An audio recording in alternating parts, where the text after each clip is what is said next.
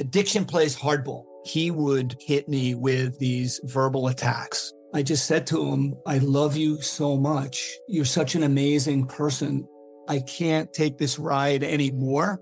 It was the fact that dad made that sentiment and broke down. And years later, he told me it had a huge impact on him.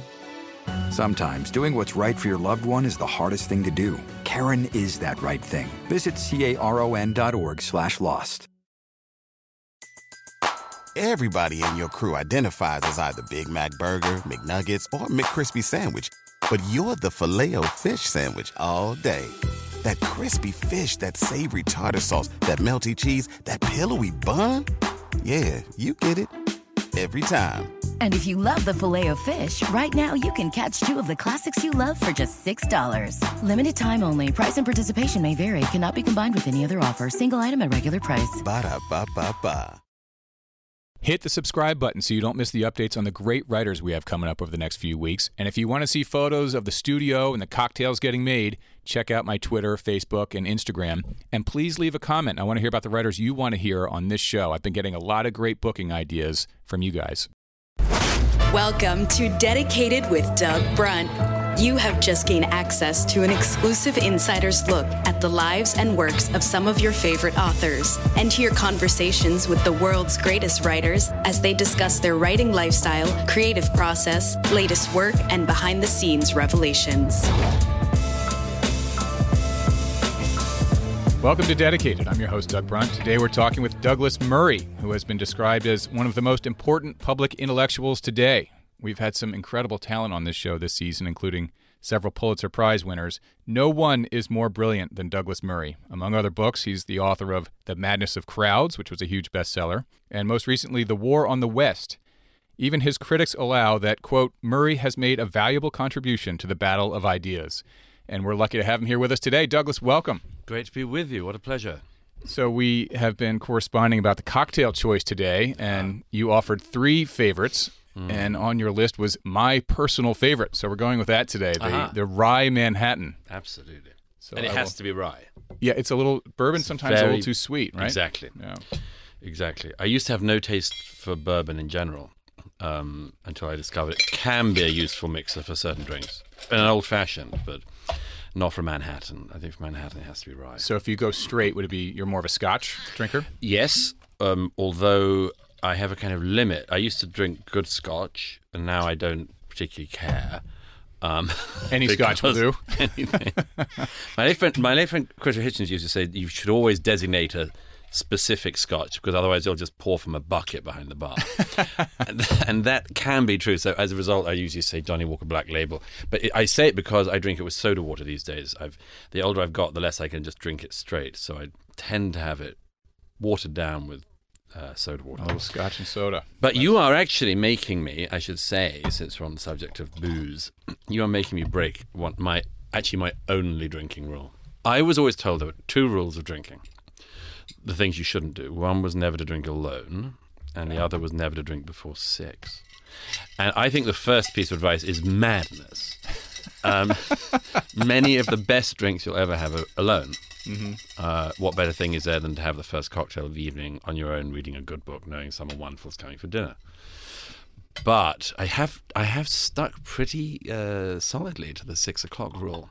So since it's now not even four, this is a very rare. You wouldn't believe. My friends will be horrified. And it's not like we're just going to sip a little wine here. I mean, we're coming out of the gates with something Yeah, more significant. exactly.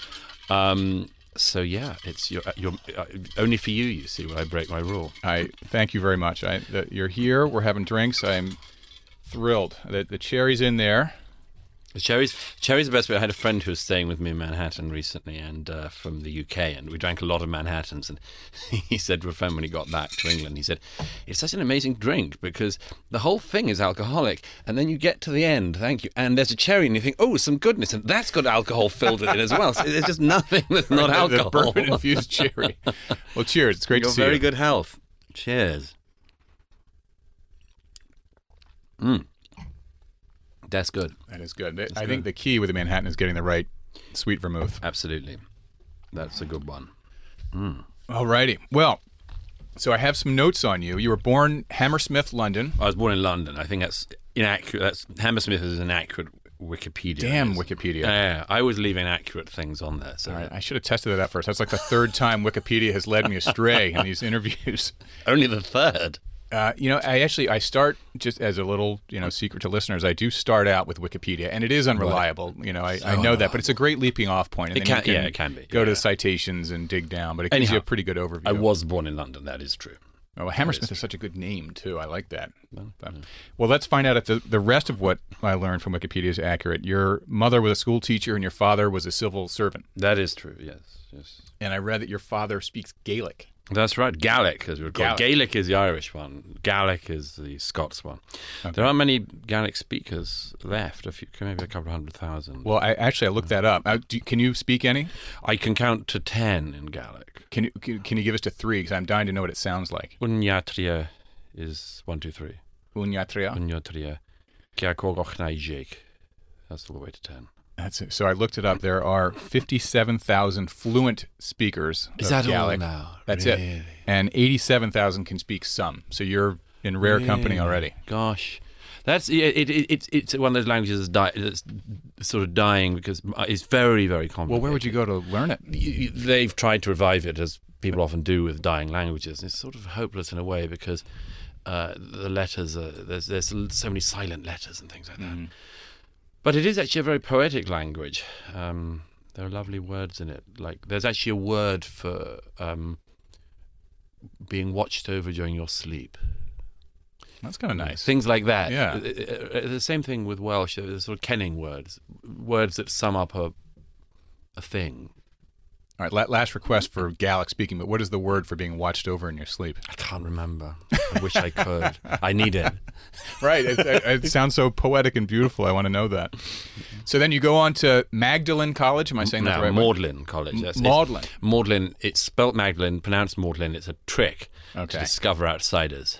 You know, so that happened to me. I was embarrassed by that exact thing. I was like, I was over in Berkeley Square, and they're like, Right. "It's Berkeley Square, you moron!" Like, Yeah, yeah, but the other way, it happens the other way around. You know, Brits come to America and go, uh, the University of Berkeley in uh, California. And, no, no, no. so uh, Magdalen College, founded 1458. Mm-hmm. Um, Before my time, but yeah. yeah, I was over there one summer. I was doing a graduate Ah. uh, program, international business. So I stayed at Balliol, which is even Oh, older. It was 12 something. Yeah, I think they all sort of argue about who's the oldest. It's a, It's such a magical place to be. I remember is, walking into the? Bodleian Library and just, you know, for an American where a building 75 years old is something, you know, old over there, it's just unbelievable. Yeah, Oxford is very beautiful. I was very lucky to be there. So at 19, you write your first, what will become your first published work, which is the biography of Lord Alfred Douglas, which Hmm. none other than Christopher Hitchens described as masterly. Mm-hmm. So at 19, you're out of the gates in the publishing world. That's right. That's how I got to know Christopher. And uh, yeah, he reviewed that book in the New York Review of Books. And um, uh, it was published by Hodder in the UK, Miramax Books in the US. And uh, uh, yes, so I was, um, I think I was 20 when it came out in my second year at Oxford. And um, and yes, and then I found myself, I woke up and discovered I was an author. Um, uh, I have a friend who's a playwright who said that he'd sort of wondered until after his first hit, you know, how you become a playwright, and he realized, Mm-hmm. oh, you just write a play. it's the same with being an author. you know, you know, oh, I wrote a book. I suppose I'm an author now. Um, But yes, so I sort of started quite early. Actually, that book was reissued uh, uh, a couple of years ago on its 20th anniversary.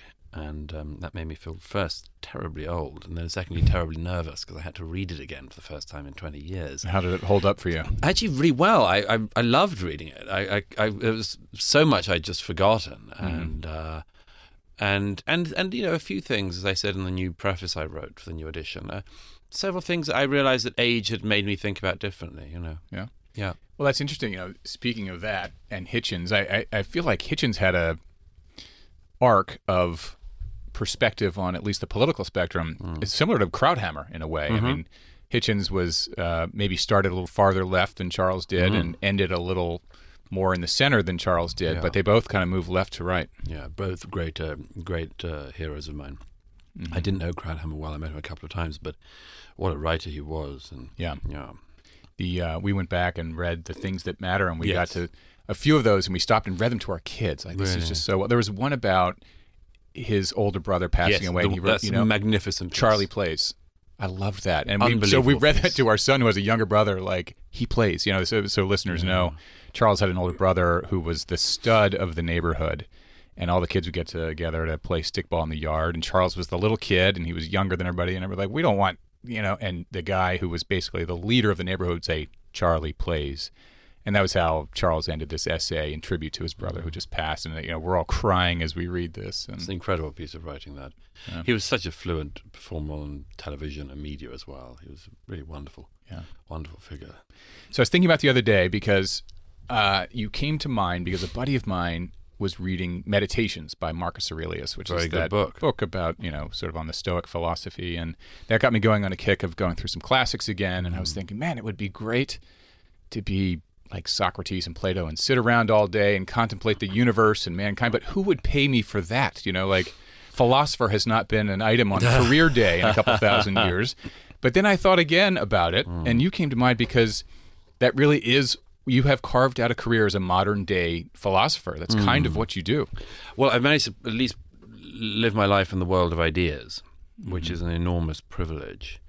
Um, actually, even back in the day, Socrates wasn't paid. It's it's one of the things he says um, in the the famous defense, uh, his defense of himself that Plato writes up, and uh, in the Phaedo, the second of the dialogues about Socrates, and. Um, Socrates, one of his defenses before before his execution is, uh, I, I didn't make any money, any money from this.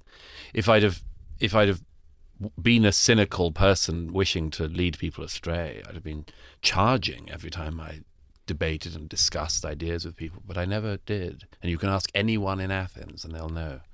It's a very interesting boast. How there. did he ever make money? I don't think he particularly had much, um, but he definitely he, de- he definitely didn't, as it were, charge. Um, For tutoring services, even. no, Just, I mean he, he just played with ideas, and yeah. uh, it's it, the, the the thing in our own day that's um, well, there are two things that are hardest. One one is to be able to make money uh, and think. Um, since it's possible clearly to make money and not think, we not all know that. Um, and the second one is to have what Wilde famously described once as the ability to play gracefully with ideas, and uh, that seems that seems to be a sort of dying art. That one does worry me. Um, there are very few people around who one can disagree with and discuss amicably with, and Right. and um, I think it's to all of our detriment that that's the case. Actually, Yeah, I want to ask you about that in a bit. Um, you know, I, I think of the famous uh, Gore Vidal, William F. Buckley debates and things like. Not that that was exactly amicable, but I, I want to I want to get to that later uh, in a bit. So you are making money as a thinker and a writer and a expresser of ideas, and so I was just. Uh, in the last few weeks, knowing this was coming up, reading around some of your work, and I just wanted to pick one at random to discuss with you a bit, uh, which was you wrote a defense of Picasso, which I loved. And Picasso Yes. is more recently getting raked over for some of his bad behavior with women during Mm-hmm. his his life. And you had the concept of the genius exception in your piece, Mm. in which we should allow that a genius's mind works slightly differently, and therefore we ought to afford a bit more leeway for their behavior. Mm-hmm. Uh, at least we being maybe posterity, if not contemporaneous, Mm. uh, you know, e- either way. But before before we talk more about the ideas in the piece, I, I want to ask you that about the response to that because I'm sure pieces, many of your pieces, this one, touch a nerve with some people either in support or who want to come attack you. So what's the response to some of the pieces you put out there? Well, I I have a slightly curious response to, to to everything I put out there, which is that um, I'm sort of interested and not that interested in the response.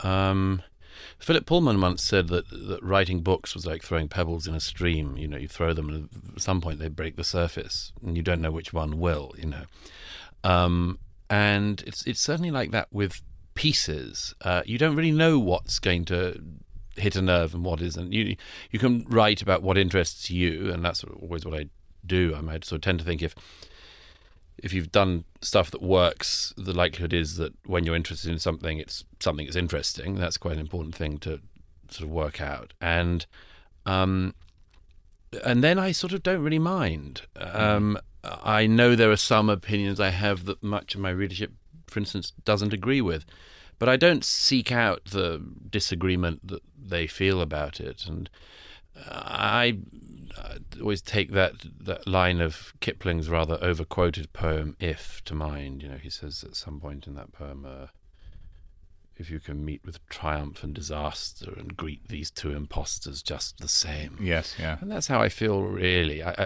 when something goes very well, when there's a wonderful reaction to something I've written, I, I, I sort of try to treat it in the same way that I would a disaster. Well, and what, what is the vice actual form in which you greet the feedback? I mean, I'm sure there's emails, but have you ever been stopped in a restaurant and someone says, yes. "You are terrible," blah blah blah? Yes, uh, although that happens, that's happened very rarely in my life. Uh, my experience is only the opposite, really.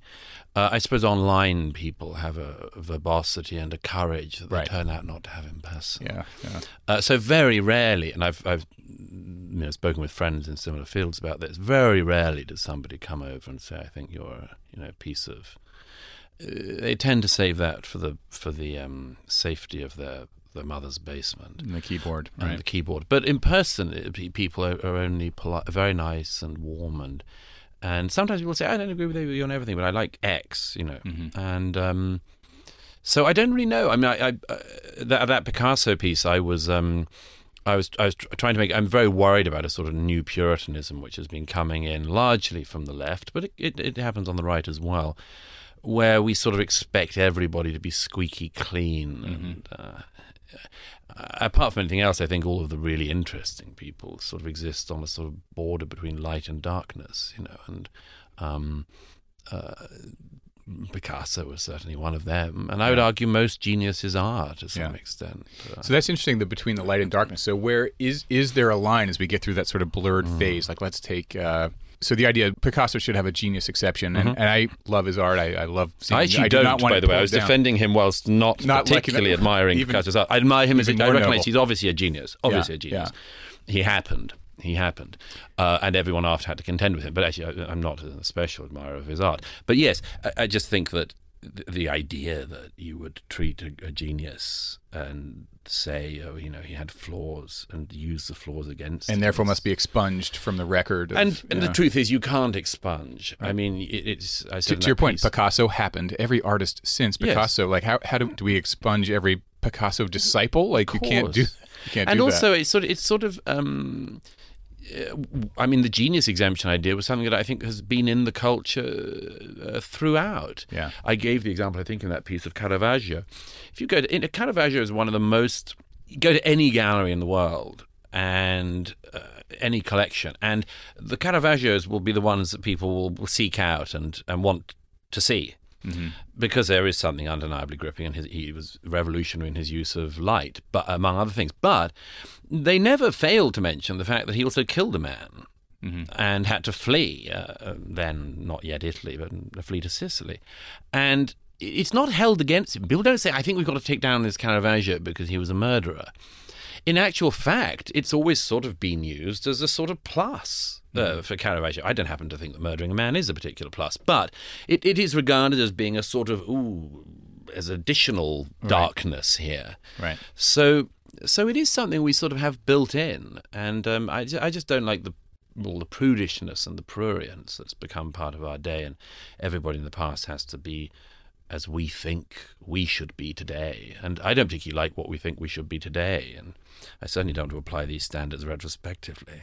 Yeah, yeah. Well, I, I also think it's it's more. You know, I think about this in the context of Woody Allen too. I, and I'm a huge. I think also in the genius category, and Yeah. we love his films. My everyone in my family loves his films. Uh, to the point that my wife has examined legal documents to find out, like, did he do it? You know, and um, but whether he did or not, I think it's possible to, to divorce the person from the work. Of course, and we and we were always capable of doing that. Yeah, And and, we- and therefore there there are two legacies. If you're a villain, you can go down as a villain as a person, but the Right. wor- and if you're look, if you're not a genius, there's nothing to hang on the walls or read a hundred years from now, and you just go down as a villain. But as a genius, you might have a second legacy around the work. Yes, absolutely, and I think, and I and I, th- I think apart from anything else, the war on geniuses from the past by finding fault with their personal behavior or something else is apart from anything else just incredibly boring. Um, uh, I like people to be interesting and difficult and, and mm-hmm. quirky and odd and and and uh, have oddities and difficultness and and much more. And I certainly expect that's the case with anyone who's I don't know trying to plumb the human condition, you know, mm-hmm. and. Um, there's just something. I mean, I've spoken about a number of times in public before, but I mean, the I hate this sort of idea that the the, the principal aim of life is to be harmless. You know, mm-hmm. um, I don't think it's a particularly pleasant aspiration. I don't think anything particularly great can come from it, and I think these sort of neutered, harmless people uh, are unlikely to do anything of any note. Yeah. Know? Yeah. Well, anyway, I condemn the whole piece as self-serving because as a genius, you're just self-administering more behavioral leeway. You, you, should be exempt from this whole discussion. I, as neither villain nor genius, can no. say whatever I want.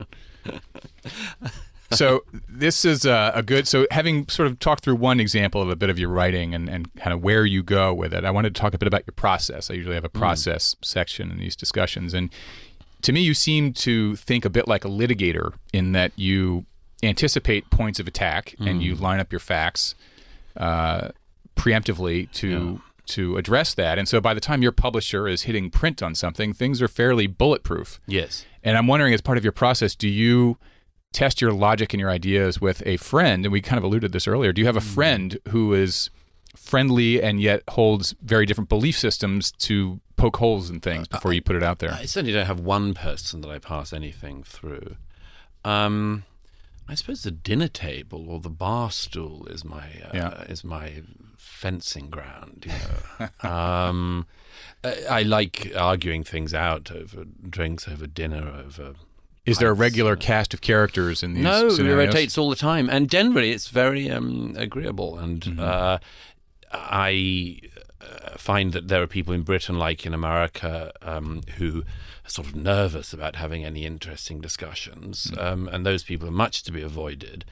Um, you know, the people who want to sort of talk about how they got there. Um, that's one of my bugbears is people who tell you their travel arrangements.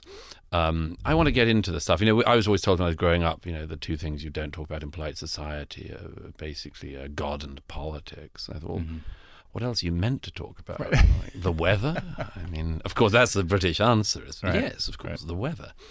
Uh, I, I, don't think that's enough for the dinner table. So I, I, find myself wherever I am arguing, but also listening. I mean, uh, you know. Uh, well, how often does it? So we, as you may suspect, we we delve into these areas, and every once in a while, it does take a bad turn. You know, it just didn't go. Like, people did not keep it in the friendly way. It yeah, it touched happen. a nerve for someone who then. Mm-hmm kind of lost their mind a little. Yeah, that can happen. It's it's only happened I think once to me since I've been in New York. Mm. There was a woman who sort of went completely crazy at dinner, and we had an argument about immigration at the southern border, and uh, she just couldn't deal with it, and literally started sort of screaming and then ran out. I thought it was hilarious. uh, my, my my hosts were absolutely horrified but I thought it was hilarious. And they, they were horrified partly because they thought I might be really offended. I thought, yeah. I just thought it was embarrassing for her. Have you ever been on the other side of that? Has someone ever gotten under your skin in a way that oh, you feel like I no, behaved so I, badly I kind of lost it a little? Uh, no, not especially. I mean, sure, sure, I have lost it on occasions, but um, I, I've, I mean, I've been at things. I, there was once uh, some years ago. I won't name the cast of characters, but there was somebody who was a very good enemy of mine, uh, who I discovered at just before dinner was at the same dinner and uh, had just done something really reprehensible. And uh, a friend of mine was there, and she said, "Douglas, somebody is going to have to leave this table, but it will not be us." and I loved that. and I, I said, "Of course not. I'm not leaving." Um, uh, but but yes, I mean in general people are nice, and and and mm-hmm. uh, it's a terrible giveaway if people actually sort of you know can't cope with you know discussing things.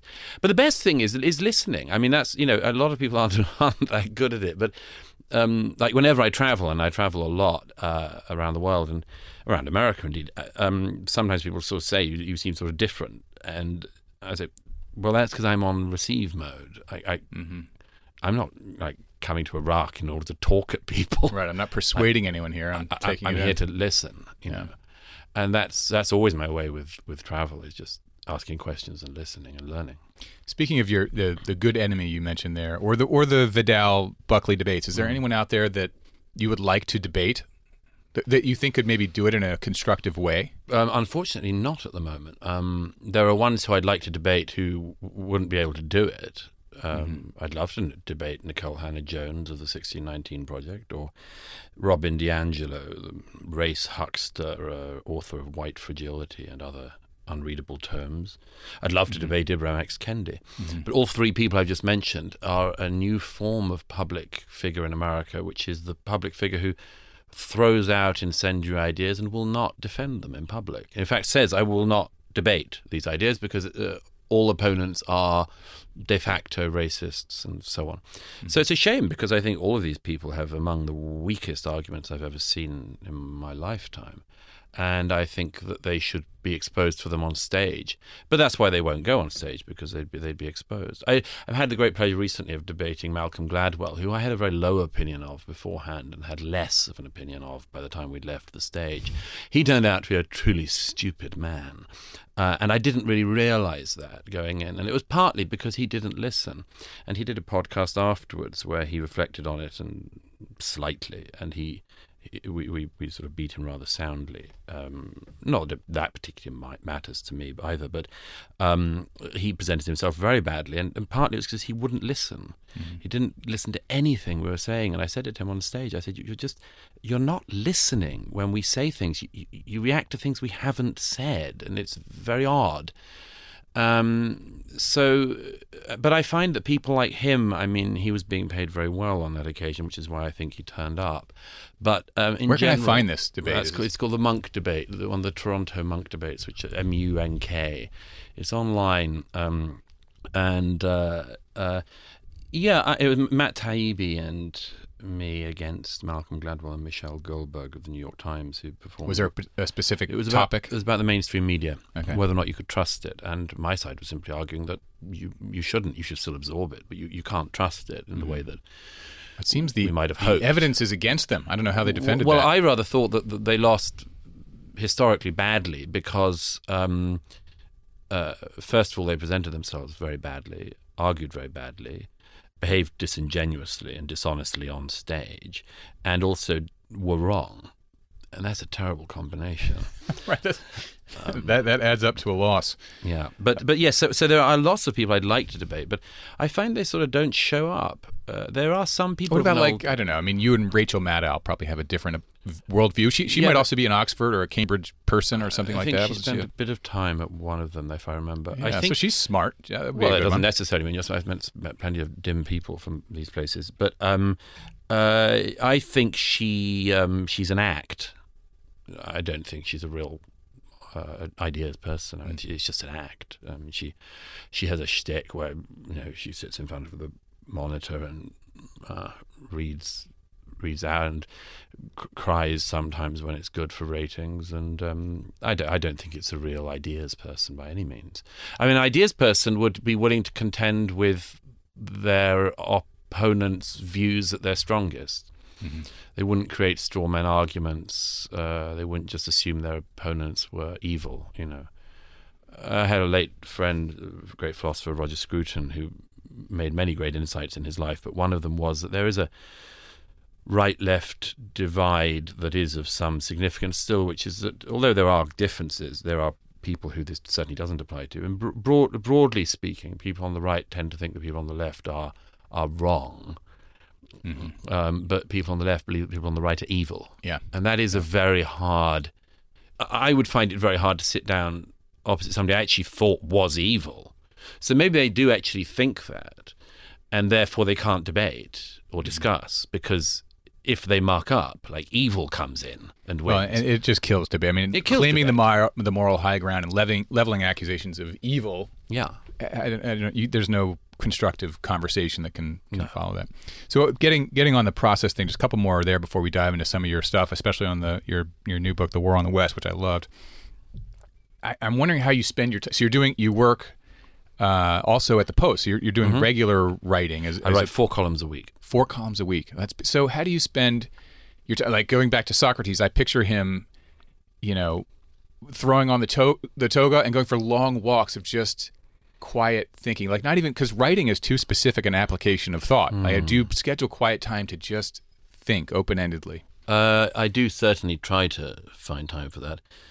The best way for, for me is uh, is reading. I mean, um, uh, I find that a day where I haven't read, I don't just mean articles and you know the newspapers which you have to read, um, but I mean I, I I need to set a time. I try to set aside time every day to read. Uh, um, books, History, anything. anything. Meditations by I mean, Marcus yes, Aurelius. often it's reading backwards. I mean, reading something that f- from the past. I just there's a big gap I haven't read. Um, sometimes it's something new that I really want to read. Um, often it's something in a completely different area. I was at a book launch last night. My friend Lawrence Krauss, a science writer, and he um, he's got a new book out about the things that science doesn't know, uh, like the, the, rem- the questions that. That it- It hasn't got answers Undiscovered to territory, The undiscovered yeah, territory. yeah. It's a very interesting subject. So I try to make sure I spend a couple of How hours. much this fiction morning. do you read? You read? Um, uh, as much as I can, and but I'm very picky. Um, with fiction, I tend to really only want to read books I'm sure are masterpieces. Mm-hmm. You know, I um. We've, I'm sure we've had some of them on this show. Jennifer Egan and Amor Towles and Well, a, a long list. What, uh, can you, are there any titles that jump at you in the fiction territory lately? Have you been Well, so much of it is not new because I, I because of the amount of time I read very slowly, and so I'm very bitter if I'm recommended a novel of some length and it's not good. Mm-hmm. and history does the sieving and the sifting, of Right, course. So I can be confident of books up to about you know 50 years ago that they're actually good Yeah. if they've if they've lasted with novels. Um, it's it's it's tricky with new ones. I, I there are a couple of modern writers I read everything by when it comes when they come out, but mainly I actually read classics. But I do love. There are certain periods in your life when it's harder to read fiction. I don't know if you find this, but uh, when one's incredibly literal, you know, and you read the first sentence, you go, "No, he didn't." Um, and then there's other times when you're so fed up with the factual, you know, the sort of precision of, of mm-hmm. that, and you think, I, "I need a story. I need a. I need a." I agree with you. It's got to be good. I, someone was just saying, you know, we're going to live another 40 years. I'm going to read, you know, 12 novels a year. Mm. So I've got, you know, basically 500 novels left in my life. Like it's going to have to be a good one for me to mm-hmm. pick it up and get through it. But I, I love the idea that you're a slow reader too. And I think, uh, so for example, our third grader came home the other day and he said, so and so read Harry Potter in two days. He's such a fat. I'm like, ask him to name three things that happen in the book. He won't be able to do it. Like it's not about reading fast. Read slowly, understand it. That's right. Um, so I, I think another part of your process, just having gotten to know you a bit and, and read some of your work, you are a real student of history. Yes. yes, I Um, try to be. Yeah, I think that's that's such an important part of context for the present day and just general knowledge. It's it's so important to. Uh, Well, the uh, the best thing about about reading history and knowing history, and I've always also had a habit of having friends who are much older than me. Um, one problem of which is you go to more funerals than you otherwise would, but um, but I've always sought out. Not particularly consciously, but just friends who are older and who who who, who know things I don't know and who've lived through things I haven't lived through, and, and so on. I can never understand why more people don't do it. Um, but one of the things that it does, like with reading history, is it it it does put your present alarms into some context. You mm-hmm. know, I mean, there is such a hysteria, particularly in modern America, about current events. Things have never been so bad. You know, Right. and you think, you want to bet? you know, I mean, everything was. I mean, consider just basic things like p- putting food on the table. Yeah. We take it for granted. In fact, not just for granted, it's a right to have food on the table. Y- You go back to two generations. For some, for many people alive, only one, and that was not a guaranteed thing. And um, if you didn't have food on the table, there was no way to get it. There was no right to have food. Like there was no right to have a shelter over your head. If if if you fell, you fell all the way to the bottom, and it was terrifying. I mean, it was a big driver for some people, and and a cause of unimaginable pain and horror to millions and millions of others.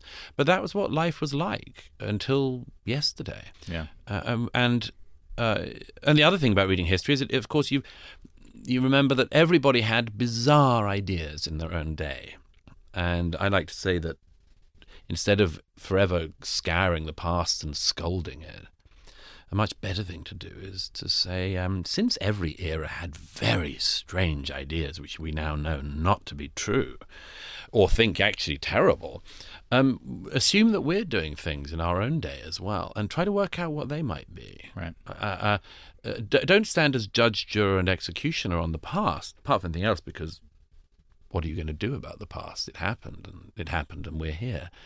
Um, but try to try to work out how the future might view us. And um, uh, if we continue on this current trend line, not well, you know. Well, nobody comes out of anything. Well, I mean, look at you know one of the things I mentioned, the War in the West. But I mean, look at you know, you if if if one man. Um, Churchill, is that where you're going? Yeah, if, if one yeah. man did, did the most that anyone could do in human history to stop the rise of real evil, in Nazi fascism, German fascism. It was Winston Churchill.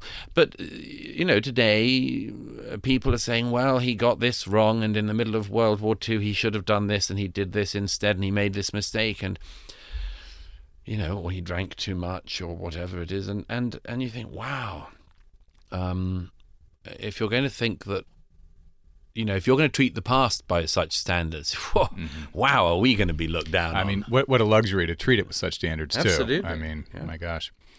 Um, so speaking of the War on the West, which is uh, your most recent book out in 22, you point out many hypocrisies in the book, and I wanted to ask you about a couple of them. So your your writing is is so bulletproof that you can't catch you in a moment of hypocrisy. It's like he said this here, but check out that on page whatever. That, right. that doesn't happen. But you find that in a number of cases around the world. And I just want to ask you one mm. at hmm. random. There's this French intellectual who was accused and, and maybe was a, a pedophile. And I'll, I'll mm. probably hmm. butcher the name Michel Foucault. Foucault. Mm.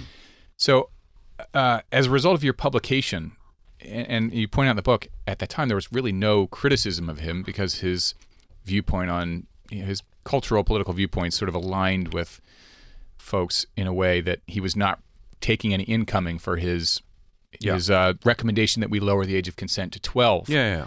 So since publication, has anyone rounded back to some of these points of hypocrisy that you find in the book and, and said, hey, you know, Douglas pointed this out. Maybe, you know, let's take no. another look. No, not at all. Because they won't do it with their gods. It's the same with Marx. I point out in the book, you know, Marx is, I mean, fantastically racist, not just by the standards of his time, but by any standards um, think of all the people who've been done over in recent years for having views on race that di- that differ from ours in 2022, 2023, and um, you know, Mr. Jefferson, Washington, I mean, all the founding fathers. Mm-hmm. Uh, none of them had views on race as reprehensible as those of Karl Marx. But we, we you know, uh, statues have actually gone up to Karl Marx in recent years in free countries, you know, uh, and to Engels. And uh, the, the letters between Marx and Engels, for instance, are filled with, you know, the N word of, you know, using Jew as a demeaning, you know, a, a term of attack, and much more.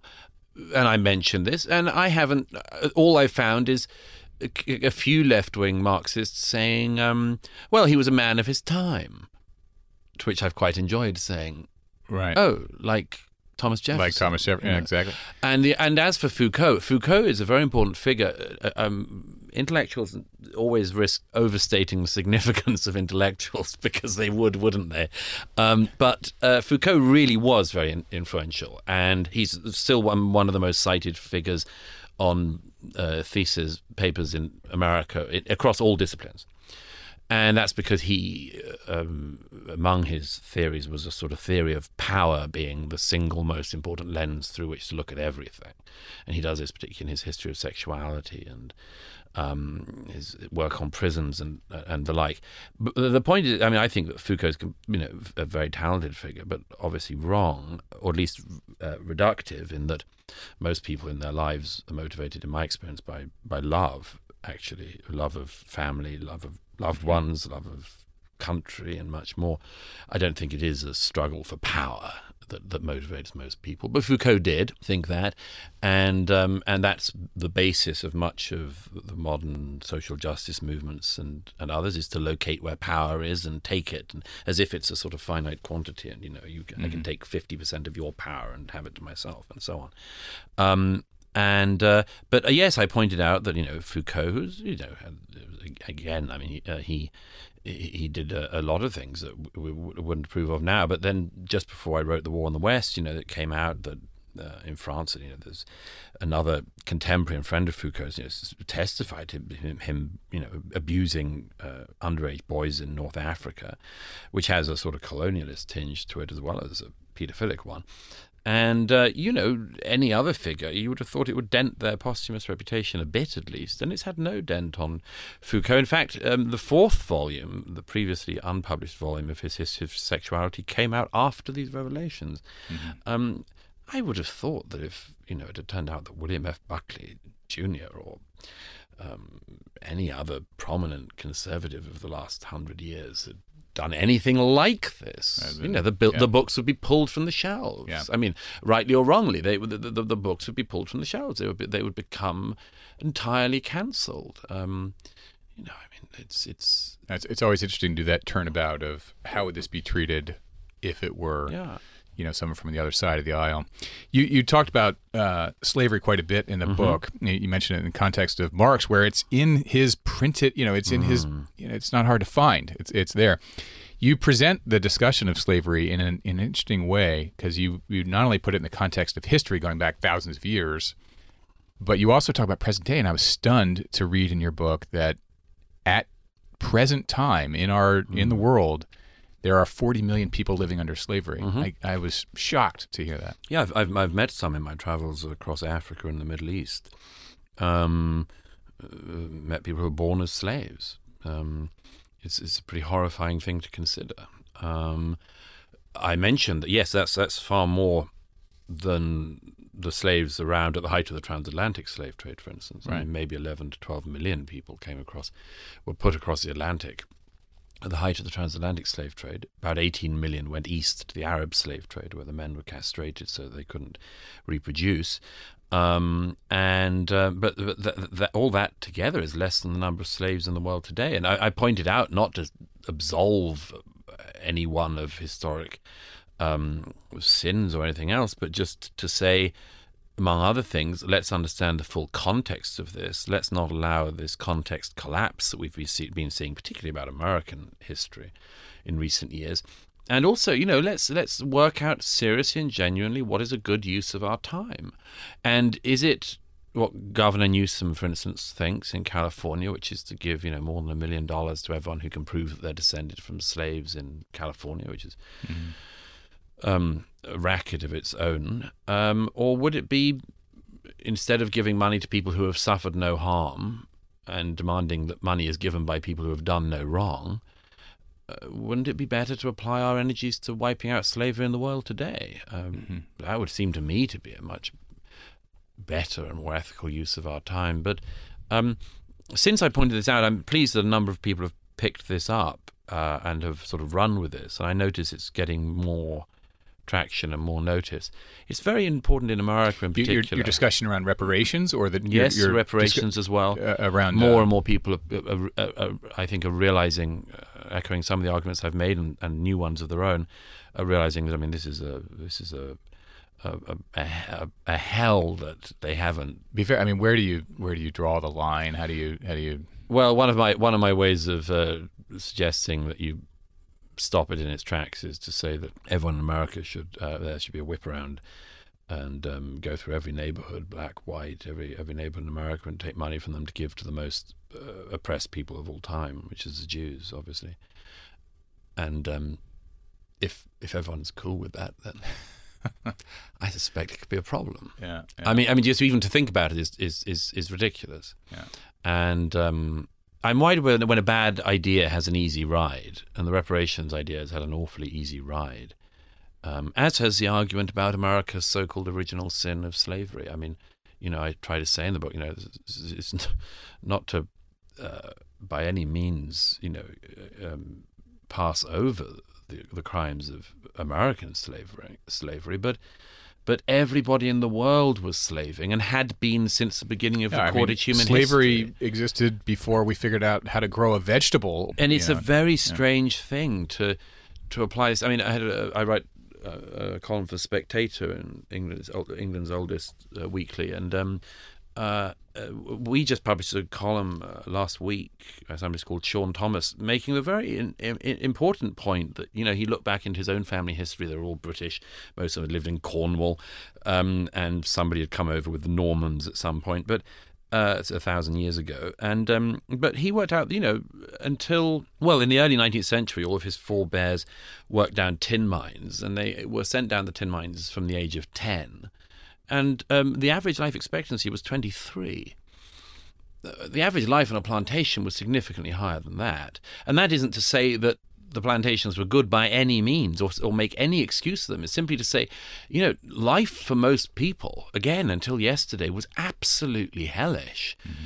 And to pretend that it was only hellish according to certain strictures that we have decided to lean on especially heavily today, I think does an injustice to everyone.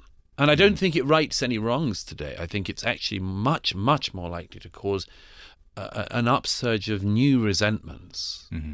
Well, I applaud you for being able to start these conversations because it's mm. it's a place where most people are too afraid to go, but it's exactly where we do need to go. To your to your earlier yeah. point, it's like what conversations should we be having? I mean, these yeah. are the these are the tough ones to figure out. One other I wanted to before we get into the the next phase of things, one other topic that I know you take on in the book that is near and dear to my heart as a writer is appropriation. And you, you, talk mm. about it in the context of fashion and art and other things. I think in literature, mm. it's more of a settled debate uh, in, in a way that I can agree with than any other way. Because as a novelist, mm. your whole job is to write a story. Right. And you can't do that without inhabiting another character. Mm. Therefore, there there is no book without appropriation. It yes. just has to happen. One of my favorite um, stupid arguments that erupts every year or so from some academics seeking um, tenure is um, an argument that Shakespeare must have been X because of Y that he wrote. Mm. Somebody did a few years ago saying that Shakespeare was clearly a sailor at some point in his career. Why? Because of the opening scenes of The Tempest. You go, well, by that standard, he was a nobleman in Verona, a king, a queen, mm-hmm. uh, a disposed despot, yeah. um, a farmer, a fool, a madman. Are you a, a believer? A, so there's a Danish prince. I mean, like, how stupid. Uh, where, where do you stand be? on the Shakespeare authorship question? Because there's a whole. A buddy of mine's dad actually wrote a book oh. on this. It was like sort of a. He wrote a primer on it. My oh. my friend Hayden Baker. His dad wrote this thing that gets into the Shakespeare authorship debate. You know, was it was it actually ten or fifteen different people, or was it this one guy in court, or who who who, who it's was an excruciating, it? It's an excruciating argument. This because um, everybody who gets into it is reliably going to go mad some years later. Mm-hmm. It's. I think that a psychiatrist could easily plot a line from starting to doubt the authorship of Shakespeare to total insanity. Um, nobody gets into this terrain without losing their mind. I, I tell you why. I think. Um, I think the whole thing always comes down to one thing, which is that nobody can, at some level, nobody can believe that that any man or woman had such genius, and that all these thousands of characters were in their head, um, mm-hmm. all so plausibly and and deeply written. And uh, I think that it makes a certain type of person sort of infuriated and seeking answers that maybe it was it must have been a group of people or. Um, so no, I don't. I don't. I, I, I, pity the people who fall into that particular well. I have to say, or that, that bit of quicksand. But but I mention it because, as you know, I mean, the the, the creative um, mind has to be allowed to roam wherever it will and that includes, of course, inhabiting people's minds who you are not. Right. That is that is fiction. That is writing a book. that, that is, is, what writing. an author does. Yes, yeah, that's, that's, the job description. That's imagination. Yeah. And and and yes, I mean, I try it in the in the final chapter of the War in the West in the culture section to, to run straight at this, and it's one of the bits I'm proudest of because when I discovered this cultural appropriation argument, I know I, I did what I always do in these situations, which I read all the texts I can that have you know, made the argument for this and try to find the holes in it. And it's not very hard with that. And as I mentioned uh, in the book, you know, I was struck by the frivolity of the claims. You know, cultural appropriation in our age has been about things like, you know, hairstyles, hair braiding, for instance, mm-hmm. or Halloween costumes. Well, well, that's not really culture. Uh, uh that's not art, dance, music, song, literature. Um, these are sort of frivolous edge cases. Um, and if there's something that you're you're using on those and you're not using on the main things, it's because you know it doesn't work. And sure enough, as I try to show, it just doesn't work once you take it into actual culture. Mm-hmm. Culture cannot be blockaded by racial group, racial origin, or national belonging. Mm-hmm. I mean, how absurd to to think that music, for instance, I give lots of examples in it, but that music has to be siloed according to your racial origin. And if you are black you have your black music and if you're white you have your white music. And i mean i mean you know do you want to extend this? Yeah. and it's the opposite of art. It's the opposite of culture. The whole nature of of culture and of learning is is is of um there's a, there's a certain absorption exactly. and, an, and experimentalism that, that is exactly. supposed to happen. Yeah, the actually cultivated mind, as it were, always treads the tricky ledge of not being so open that it falls out completely, but at the same time being as open and receptive as it can be. Yeah, and um, I think it's pitiful that I mean I give the example of um, African American spirituals that a composer who died in 1988, who I happen to know a bit, uh, Michael Tippett, wrote an oratorio in the 1940s during the Second World War called A Child of Our Time. It slightly copies the structure of the Bach Passions, and uh, where Bach uses Lutheran chorales, which the audience would have joined in with in his own day in his own church in Germany what's now Germany, um, uh, Michael Tippett uses these spirituals, and it all and it's a it's a description basically of Kristallnacht and of, of, when the world is falling into the nightmare of World War II, and at the crucial moments he uses these these African American spirituals, and they have such power in the work. Mm-hmm. Now, in recent years, people have said, in America in particular, the work as a whole is unperformable because he culturally appropriated the music. Mm. And it is so painful to me to watch people making these arguments because I mm. know that, that he included these spirituals with a sense of deep admiration and, and and awe of, of where they came from and the history of where they came from. And it's such a, it, you know, there's many other examples I give, but it's such an example of the reductiveness of our time that even even things put out there by creative souls in the spirit of generosity have been spun in our own time through this horrible, this terrible lens of yeah, yeah. Uh, well, I, I am proud to say that I I do think that literature is on the leading edge of getting this appropriation debate to land in the right place. And then from there, in, in a sense, the market will work it out. Like if you or I wanted to write the definitive book about the American slave experience, it's like, oh, I think Colson Whitehead's going to do that better than you and I are.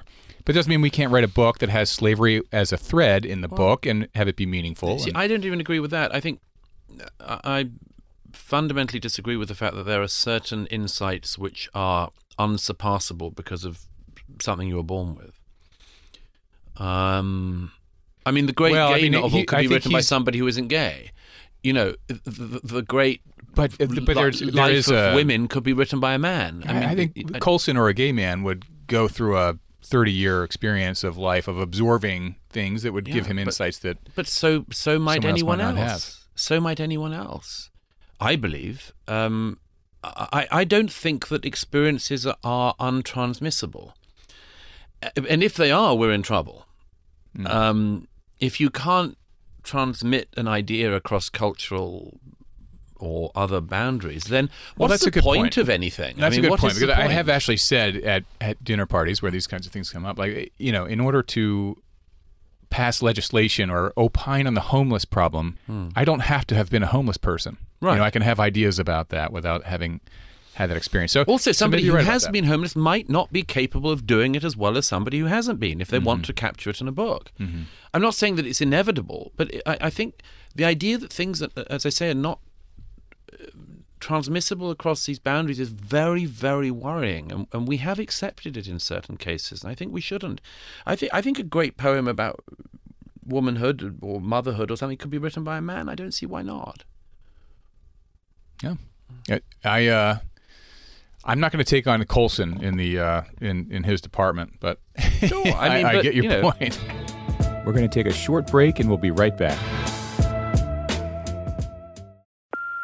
Hey, mom. First things first. Thank you. It's my one year anniversary of my decision to say yes, I need help, and yes, I choose me. And that's the miracle. I'm lucky that the strongest person I know is my own mother. Love you, mom. Maxwell. Be that strong person who makes the difference.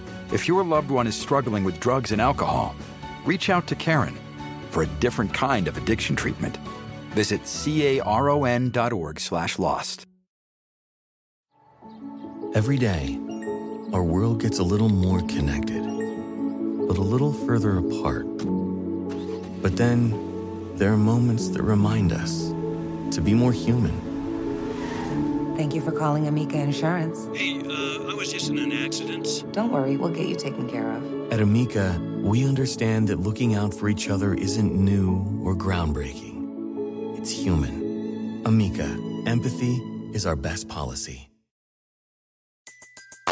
Everybody in your crew identifies as either Big Mac Burger, McNuggets, or McCrispy Sandwich.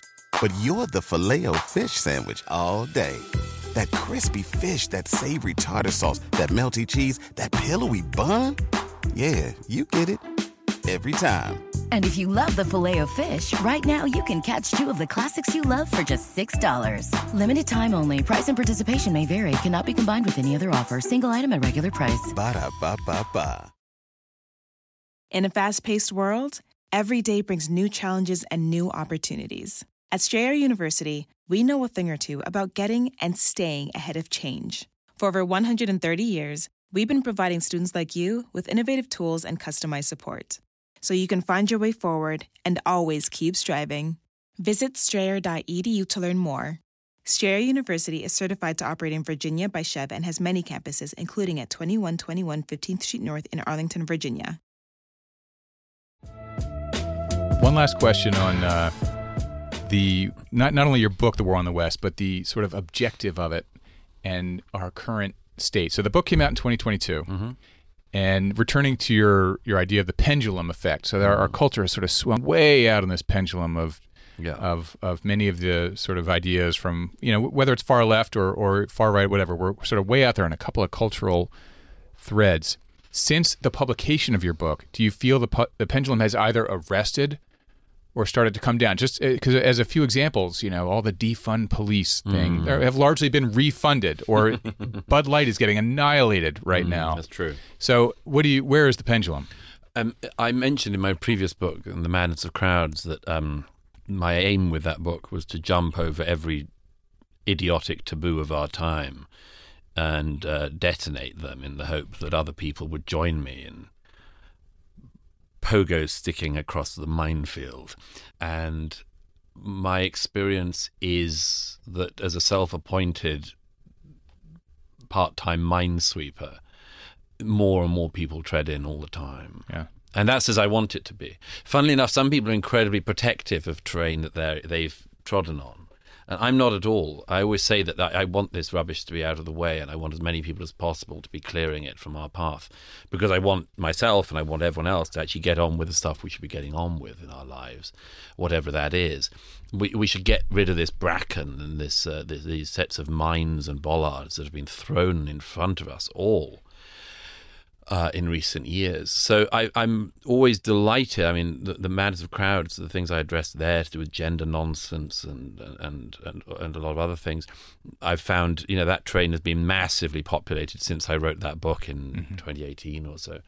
And uh, I'm just thrilled, you know. I sort of move on, and and uh, I'm I'm hoping the same thing will continue to happen with with the arguments I made in the war on the West. Certainly, some of them I've seen picked up more widely. Certain certainly, uh, uh, one of my self-appointed tasks is to make it easier for other people to tread into the same terrain. And uh, I, I noticed that. Like I, I was doing something the other week with my friend Vivek Ramaswamy, who's running for president uh, uh, at the moment. Uh, He's actually sort of got a few percents in the polls, and um, but he's um, you know he's taken up quite a lot of the arguments I made in that book, and I'm just thrilled. You know, and he said to me, "I, I don't mind. I use this argument and you make." I said, "I'm absolutely thrilled that you are. I, I don't have a copyright on it, and I don't want to. You know, I'm not the only person arguing what I think, and uh, so I, I think it's definitely got easier." And and that's wonderful because my hope is good. I can move on and get on with other things I want to do. you know.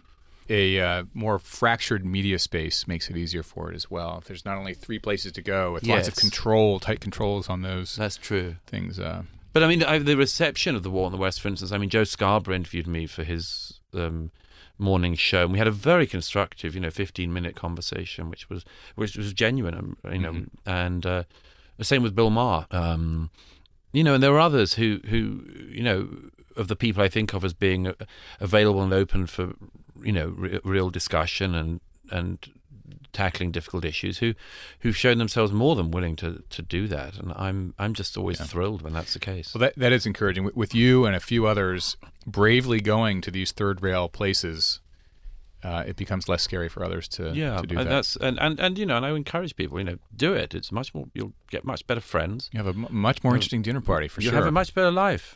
All right, so before we you'll, go you'll to get the, to drink Manhattans at three in the afternoon. Uh, well, that's right. In fact, I might have to top mine up here a little bit. Uh, before we go to the, the lightning round, I did have one bone to pick with you Hmm. on the War on the West, and I so the listeners know I was listening to, or I, I was reading a advanced copy of the War on the West, so an uncorrected proof, which can Oh. Have typos in it, and so I was reading through it, and I came across the word maths, and Ah, sorry. yeah, my gosh, Yeah, and that's- so that's one of the ones I've had to learn not to say. yeah. Oh, all right. So I, I, I thought I might have a, a some persuasion to do here. I'm glad you're already there because so so listeners know it was math with an S in the context of you know dealing with numbers. Like Yes. he doesn't understand simple maths, and I thought, oh well, there's a typo. And then I got to my fifth one of those in a row, and I thought, well, clearly no one's going to make this same mistake five times in a row. Something's going on here. So I looked it up, and it turns out the British say maths. We we say maths where Americans say math. So I've now learned to say math in Yeah. the same way as you've learned to say Maudlin. Oh, good. I, I had a whole argument ready to go here. Like, my God. I'm not contesting that one. I mean, it's No. very hard. It's physically hard to say it. A poor. I mean, someone Yeah. with a lisp. It's like Hell. diabolical. Absolutely hell. Yeah. Um, no, no, I'm I'm willing to offer that one up. Okay, good. Yeah. Okay. So, one of the points of my argument was going to be uh, the percentage of book sales in the English language, North America versus UK. You might, I mean, you're a big Mm. star over here between your print and your TV Mm. work. You must be selling more books here in I North sell more America. in the US than anywhere else. Yeah. um, which is great. I mean, it's obviously a market that's five times bigger that than that of the UK. But but I'm I'm really here because I mean this is also the centre where everything's happening at Yeah. the moment. You know, the UK and most other English speaking countries certainly are sort of all downstream from American culture now in a way that is unarguable. Mm. Uh, we know America sneezes and we catch the same cold, and um, you know, uh, in that case, you know, you ought to be at the centre of the problem. In my view, it's much more interesting and it's much more likely you can help. You know, with some of the radiation therapy that's needed. All right. Well, I feel very, very happy about the math maths thing. Um, not to not to belabor that too much. Did you did you correct it in time for the paperback release? I think it was ready for the hardback. For the hard. Oh, so you got so much. Well, I mean, it must. My copy editor must have picked it up in the process. I'm sure. Okay, good, yeah. Otherwise, I'm sure I'd have had irate readers' letters by now. Yeah, exactly. People are not shy about. Uh, well, you must know as well as anyone. People are not shy about writing in about objectionable things. Oh, my favourite one is is if you get a stinker of a review. I mean, that doesn't matter so much anymore. It used to really matter, as you know. You know, if you got badly reviewed, because Mhm. that used to be the main way of selling books was reviews. Now, thank goodness, that's not the case. But it, the, the funniest one was always if you got a real real stinker of a review, and a certain type of friend, or usually ex-friend, would come out of the woodwork and say, "I'm so sorry to see that review," and draw your attention to it. Yeah, exactly. Pretend to be devastated for you. Yeah, yeah. Of course, loving every second. Okay, so to the lightning round. Your Mm. favorite book as a kid? Gosh, well, how old? Under fourteen. Uh, I read all of the sort of usual things you read: Enid Blyton, Hardy Boys, uh, um, Just William, um, C.S. Lewis, Narnia books. Uh, the book that completely devastated me and made me into an adult reader I probably read when I was about 11, which was The Lord of the Flies by William Golding. And that was the book that, where I realized I was catapulted into being an adult reader. In that something happened that I just had uh, all children's literature relies on the idea that essentially the parents come back, you know, Mhm. order is restored, justice occurs.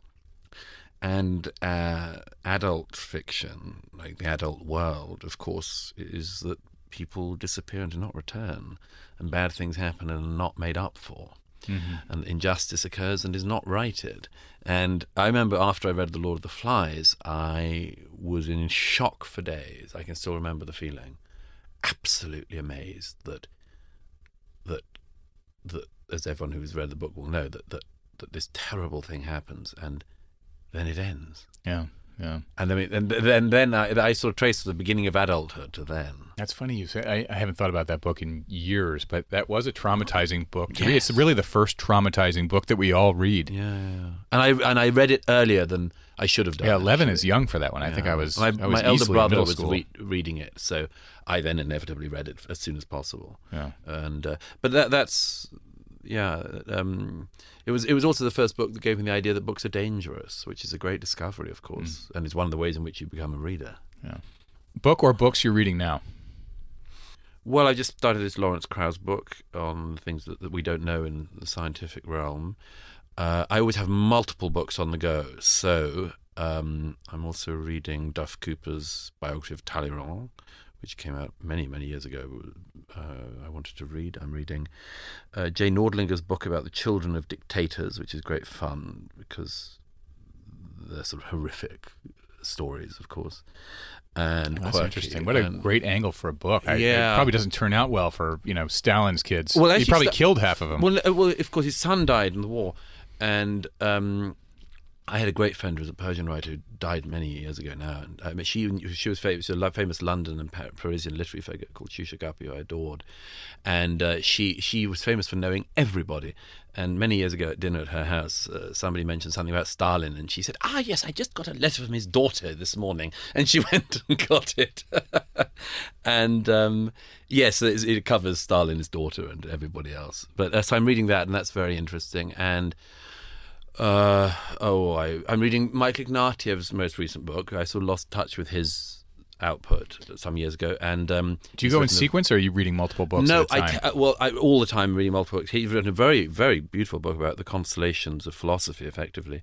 Um, and um, I tend to go on recommend. I tend to go on recommendations and on things that seize me. And things that seize me happen at certain moments. I think, oh my gosh, I have to have that. I have to read that now. And um, who knows what makes it happen? Um, but just certain books, uh, you think, oh, I, I, I- need to read that now. You know, I'm in the m- m- mood for that. I, I try never to read books as if it was homework. You know. Right. How about uh, a book or, or several books to recommend to listeners who want to smarten up on history, particularly the kind of history books that can put the present day in context, in a useful context? Um, my favourites are, I think histories of revolutions are always really very, very useful. There's a wonderful biography by one of my great heroes, Stefan Zweig. Uh, his he was a wonderful novelist and short story writer, but also a wonderful historical biographer. And his biography of Marie Antoinette is fantastic and is like a novel. I mean, it's unputdownable, and uh, that that's a magnificent book. I think um, actually Stefan Zweig's memoir is the greatest memoir of the 20th century, The World of Yesterday, Die Welt von Gestern, which he published just before committing suicide in South America during the war in 1943. He fled Vienna and his books were burned and everything. And anyway, his book, The World of Yesterday, is the greatest memoir I can ever recommend about how the world can really change about your ears. Um, oh, there's a very good book that came out a couple of years ago by a female author from Britain whose name is escaping me at the moment about Petrograd in 1917, and it's all first-hand accounts of the revolution. That's really interesting. Um, and so all of those books and oh and my favorite if for people with shorter shorter attention spans than a book can provide um, cs lewis's sermon given at the university church in oxford in october 1940 about uh, how we should view the present day is one of the greatest things to read. Um, i've quoted it quite a lot in recent years but he he describes um, he describes how the situation is not optimal at the moment, which is a great example of British understatement. um, uh, but he says, but the, the situation never was optimal. And he says, if, if mankind had put off the search for beauty and truth until such a time as the conditions were optimal, then the search would never have begun.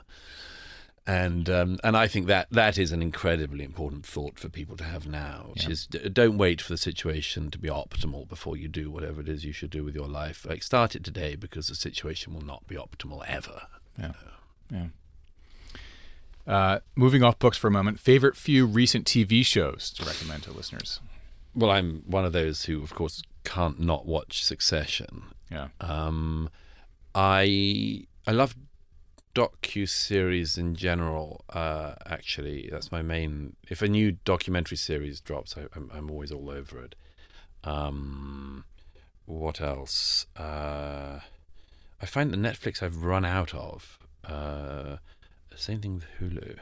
Got to the got to the bottom of Netflix. Yeah, and um, and I don't understand. Maybe you do. Why why is it that the certain things have now been both documentary series and also a fictionalized series, like the Anna Delvey thing, and the same thing with the the the, the Theranos woman and the, the, right. the Elizabeth. There are three or four versions of these There- big and things, and and, same- some are real and some are like a little Yeah, dramatized. and and Yeah. the same thing with or completely dramatized. The same thing with the guy who did WeWork.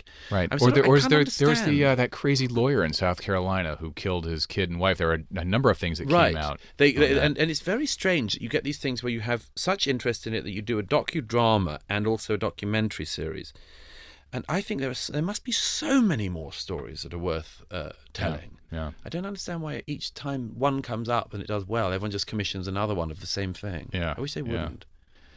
Uh, let's see. The best and worst distinctly American thing. Um, best thing, and you might think this is hopelessly naive and an unbelievable expression of my honeymoon like love with America, but it isn't, um, is genuine pleasure in the success of others.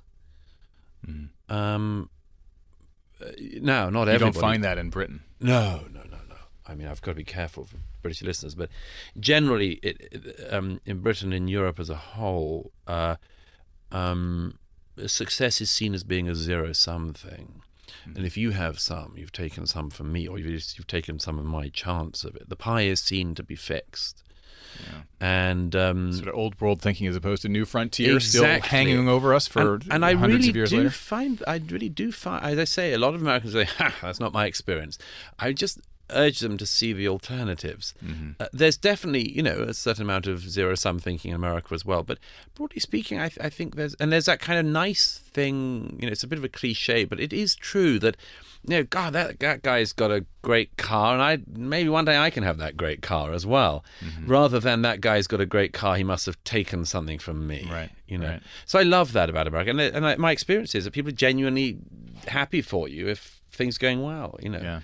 Um, That's interesting. I never obser- observed that specifically, but maybe that's because I've grown up around it, sort of take Yeah. it to be true. That's a sort of level of of appreciation for other success. I mean, what what I do observe and and am more aware of is the sort of comeback story that you know when someone has fallen and get back up. That I I recognize for sure. yes.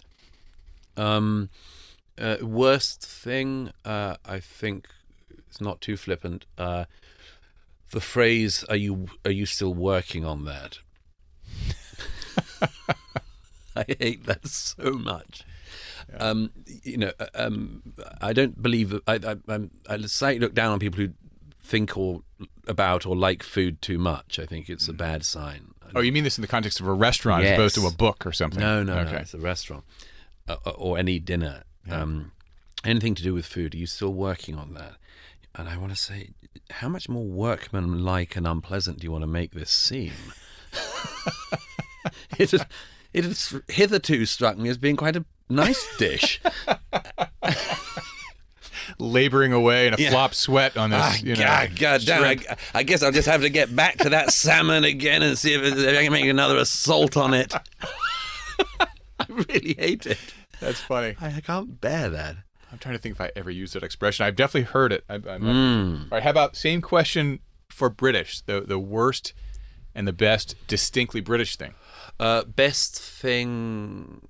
Well, okay, let me do them in reverse order. Worst thing is probably what I just described. Actually, worst thing about Britain is the class system, which um, we always pretend has completely disappeared. Hasn't has, has done a lot but hasn't completely. And wh- what I mean by that is that it's the British novelist Zadie Smith once made a very brilliant observation where she said um, um, race in America is what class is in Britain. It's the conversation underneath every conversation. Um, but just to stick with the the British version of that, uh, that thing of sort of the moment you open your mouth, you reveal a lot about yourself that people think. But an accent People- can put you geographically and They- educationally. in a- in a educationally, and um, and that there is a sort of there is a resentment around that which I I dislike. I, I find class sort of a tedious thing to talk about, but um, it it can be used and is used by a lot of people in Britain as an as a as a way to excuse resentment and failure and lack of achievement, lack of ambition, a lot of other things. It, it's just a sort of catch-all excuse, I think, and and and just it's just ugly. I I, I- don't like it. Um, And going the other way, maybe an, an excuse to dismiss something, you know, from Yeah. the upper looking down as opposed to lower yes, although up. that one is not permissible, whereas it is permissible the other way. So you can you can say what you like about you know Tory toffs, for instance, you know, whereas a- so-called Tory toff would not survive. If What is a Tory toff? Tory toff would be a sort of conservative upper class Oh, okay. person. Um, if, if you can say a Tory toff like Boris Johnson, you know, should be hanged. Uh, the idea that Boris Johnson w- would ever or could ever say anything unpleasant about somebody who's working class is, is impossible. They'd be do- they'd be over. They'd be done. There's something there's something about the whole class system which just still causes horrible resentment in Britain and and, it, and all of Western Europe, probably, right? Or uh, much of it, yeah, not not every, but much of it, and it's subtle in certain places. Like the Netherlands, it's they pretend they don't have it, but it's subtle. Same thing in France.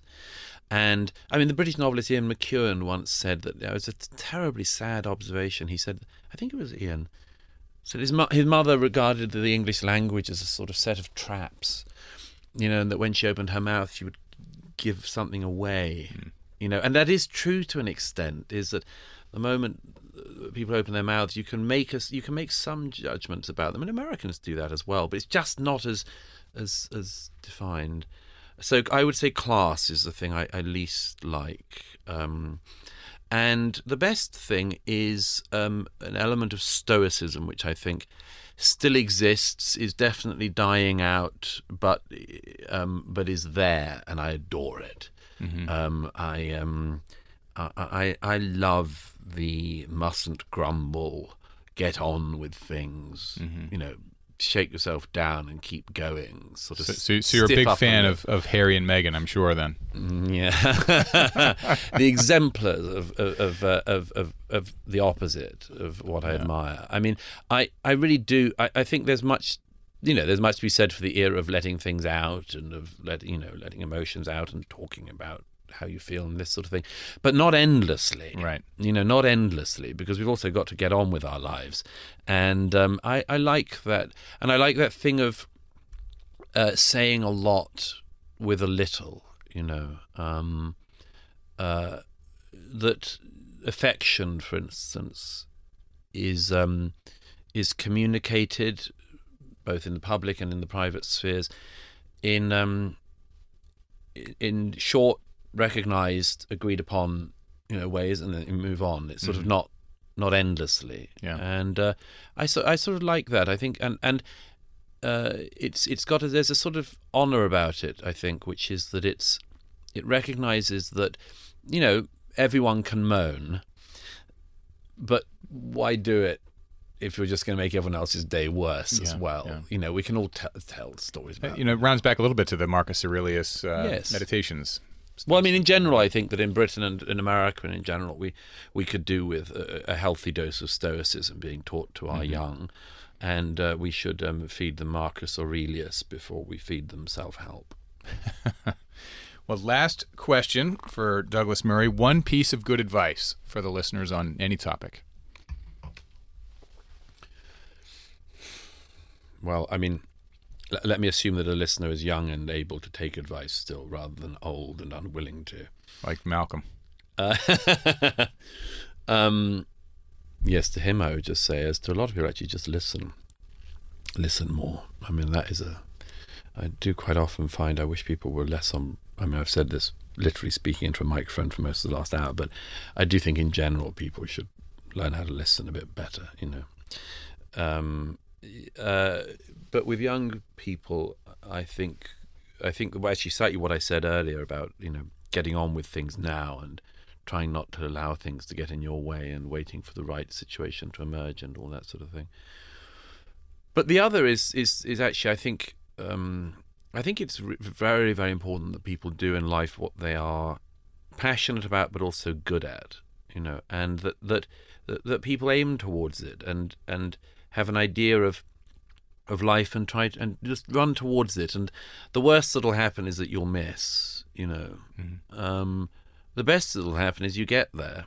Um, but for that, I think you have to have an idea of what what to use a phrase you don't hear much these days. What a life well lived is. You know, it's something I think about a lot, and um, I, th- I think that people should work. should think on that at an early stage, and and and and try to make sure, as I've tried to make sure in my life, that, that, that you end up living the life you you meant to live. Yeah. And you know, there's a very sad line in Philip Larkin, the poet, the, the, the poet laureate of sadness. Uh, but uh, he he one of his poems, I think it's Afternoons, refers to a, a couple, who obviously just sort of um, not very well off, married, long married couple somewhere in Middle England. He refers to the pho- the photograph album labeled "Our Wedding" on the shelf, and he says he says something is pushing them to the edge of their own lives. And I've always found that an incredibly mm. haunting line. So I would say don't don't be pushed to the edge of your own life. You know, yeah, and maybe the best that happens is you end up somewhere even better than what you were aiming for. You know, what, who knows what you discover? Just Absolutely. you got off your butt at least. Absolutely. Yeah. And and don't and don't other, blame other people and don't find excuses and things like that. No, nobody's got time. You know. That's important. I, that message needs to be out there, there more and more. Well, Douglas, what a pleasure. Thank you so much for coming in. Such a pleasure for me. Thank you, and thank you for getting me slightly tipsy in the early afternoon. the feeling is mutual. If you enjoyed this podcast, please download, rate, subscribe, write a comment. Let me know the authors you want to hear from. I read all the comments. Thank you.